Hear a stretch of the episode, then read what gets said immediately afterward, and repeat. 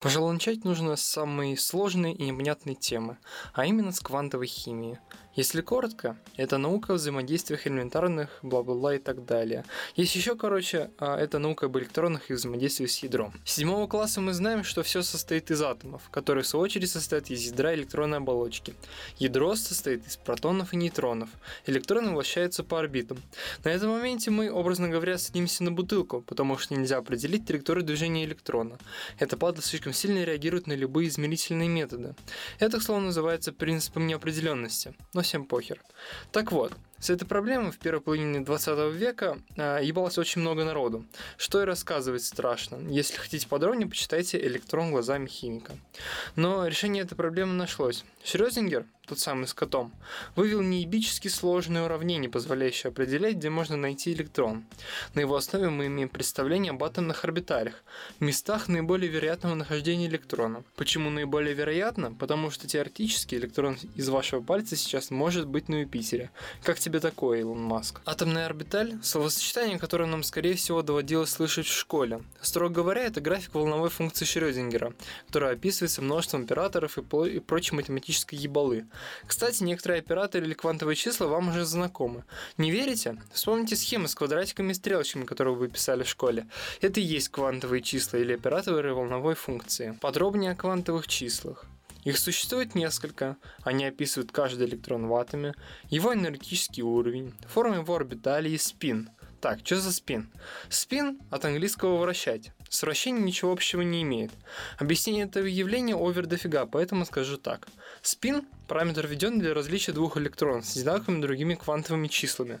Подробнее, опять же, в электроне глазами химика. Раз уж мы начали говорить про атомные орбитали, пора нам разобраться, какие они бывают, какой формы и как расположены. Начнем с того, что на каждом энергетическом уровне, про них далее, расположены разные виды орбиталей. Дело в том, что их количество определяется формой, то есть орбитали обязаны рационально располагаться вокруг атома. Также их характеристики определяются квантовыми числами, которые определяются оператором той самой функции Шрёдингера, определяющей вероятность нахождения электронов. Фух, мы отходим от дела. На одной орбитали могут располагаться только два электрона. Это обусловлено спинами и прочей херней. Орбитали могут быть разной формы. S шарообразная, P гантелеобразная. Дальше формы становятся сложнее. Они похожи на Хз, загуглите. Так вот, зачем мы это обсуждаем? Казалось бы, ну ебись на конем, какая разница? На самом деле нет. Структура атомных орбиталей позволяет предсказать структуру соединений, а соответственно и их химические свойства. Органическая химия, в частности синтез металлоорганики и прочей бурды, вроде фосфорисцирующих долго светящихся веществ, невозможен без понимания механизмов явлений, связанных с электронной структурой атома. Теория об атомах-орбиталях была бесполезна сама по себе, так как молекулы обычно содержат взаимодействующие между собой электроны. Именно поэтому была разработана теория гибридизации – смешивание атомных орбиталей в гибридные атомные или молекулярные орбитали. Сложная тема. Суть состоит в расширении или сужении области возможного нахождения электрона. Если проще, то атомные орбитали сливаются в одну, часть ее сужается, часть расширяется. Так вот, я уже говорил, что электроны заполняют уровни по порядку, от низшего к высшему. Однако стоит отметить, что энергия уровня характеризуется не только главным квантовым числом, то есть номером уровня, а специальной формулой. Например, 4s орбиталь обладает меньшей энергией, чем 3D, так как располагается ближе к атому. Думаю, у вас может возникнуть вопрос, при чем здесь энергия? Дело в том, что электроны, как и люди, слишком ленивые.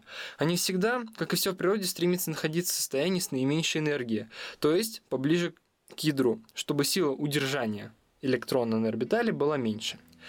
Тогда, почему сначала 4s, Прикол в том, что она из своей формы находится ниже, чем 3D, хотя, казалось бы. Из рассуждений выше можно предположить, что возможен переход электрона на другие уровни. Для этого нужно сообщить ему лишнюю энергию. Но сколько и куда денется избыток?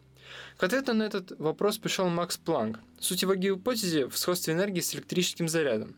Это означает, что есть некоторая наименьшая единица энергии, очень приближенная, но максимально понятна. Такую единицу назвали квантом. Тогда при чем здесь переход электронов? Как раз при переходе электрона на другой энергетический уровень, тот самый квант энергии поглощается или выделяется. Но в виде чего? Есть несколько основных способов выделения энергии атомом.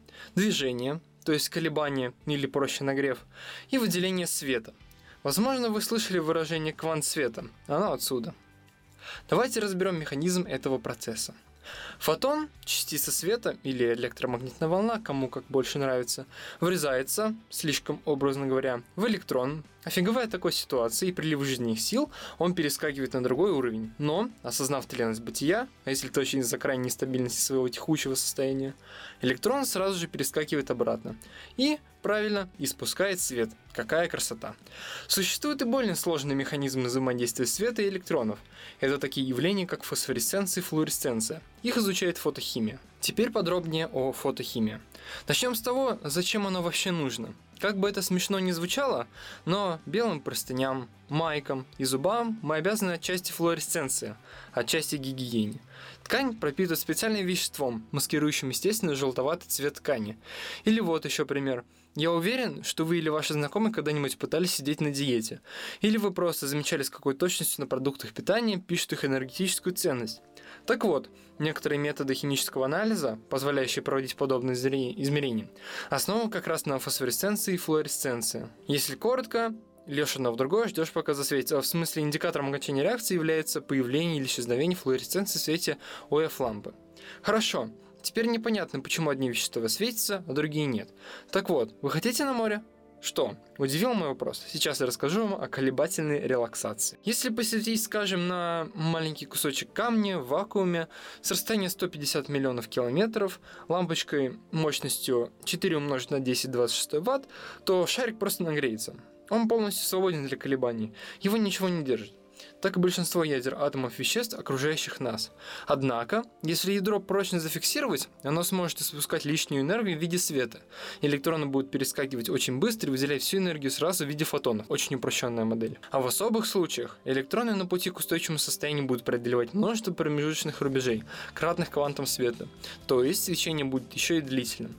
Первое явление называется флуоресценция, второе – фосфоресценция. Их применение ограничивается светящимися в темноте стрелками часов. Например, все энергосберегающие лампы оснащены слоем флуоресцента, который равномерно распределяет излучение в вашей лампочке.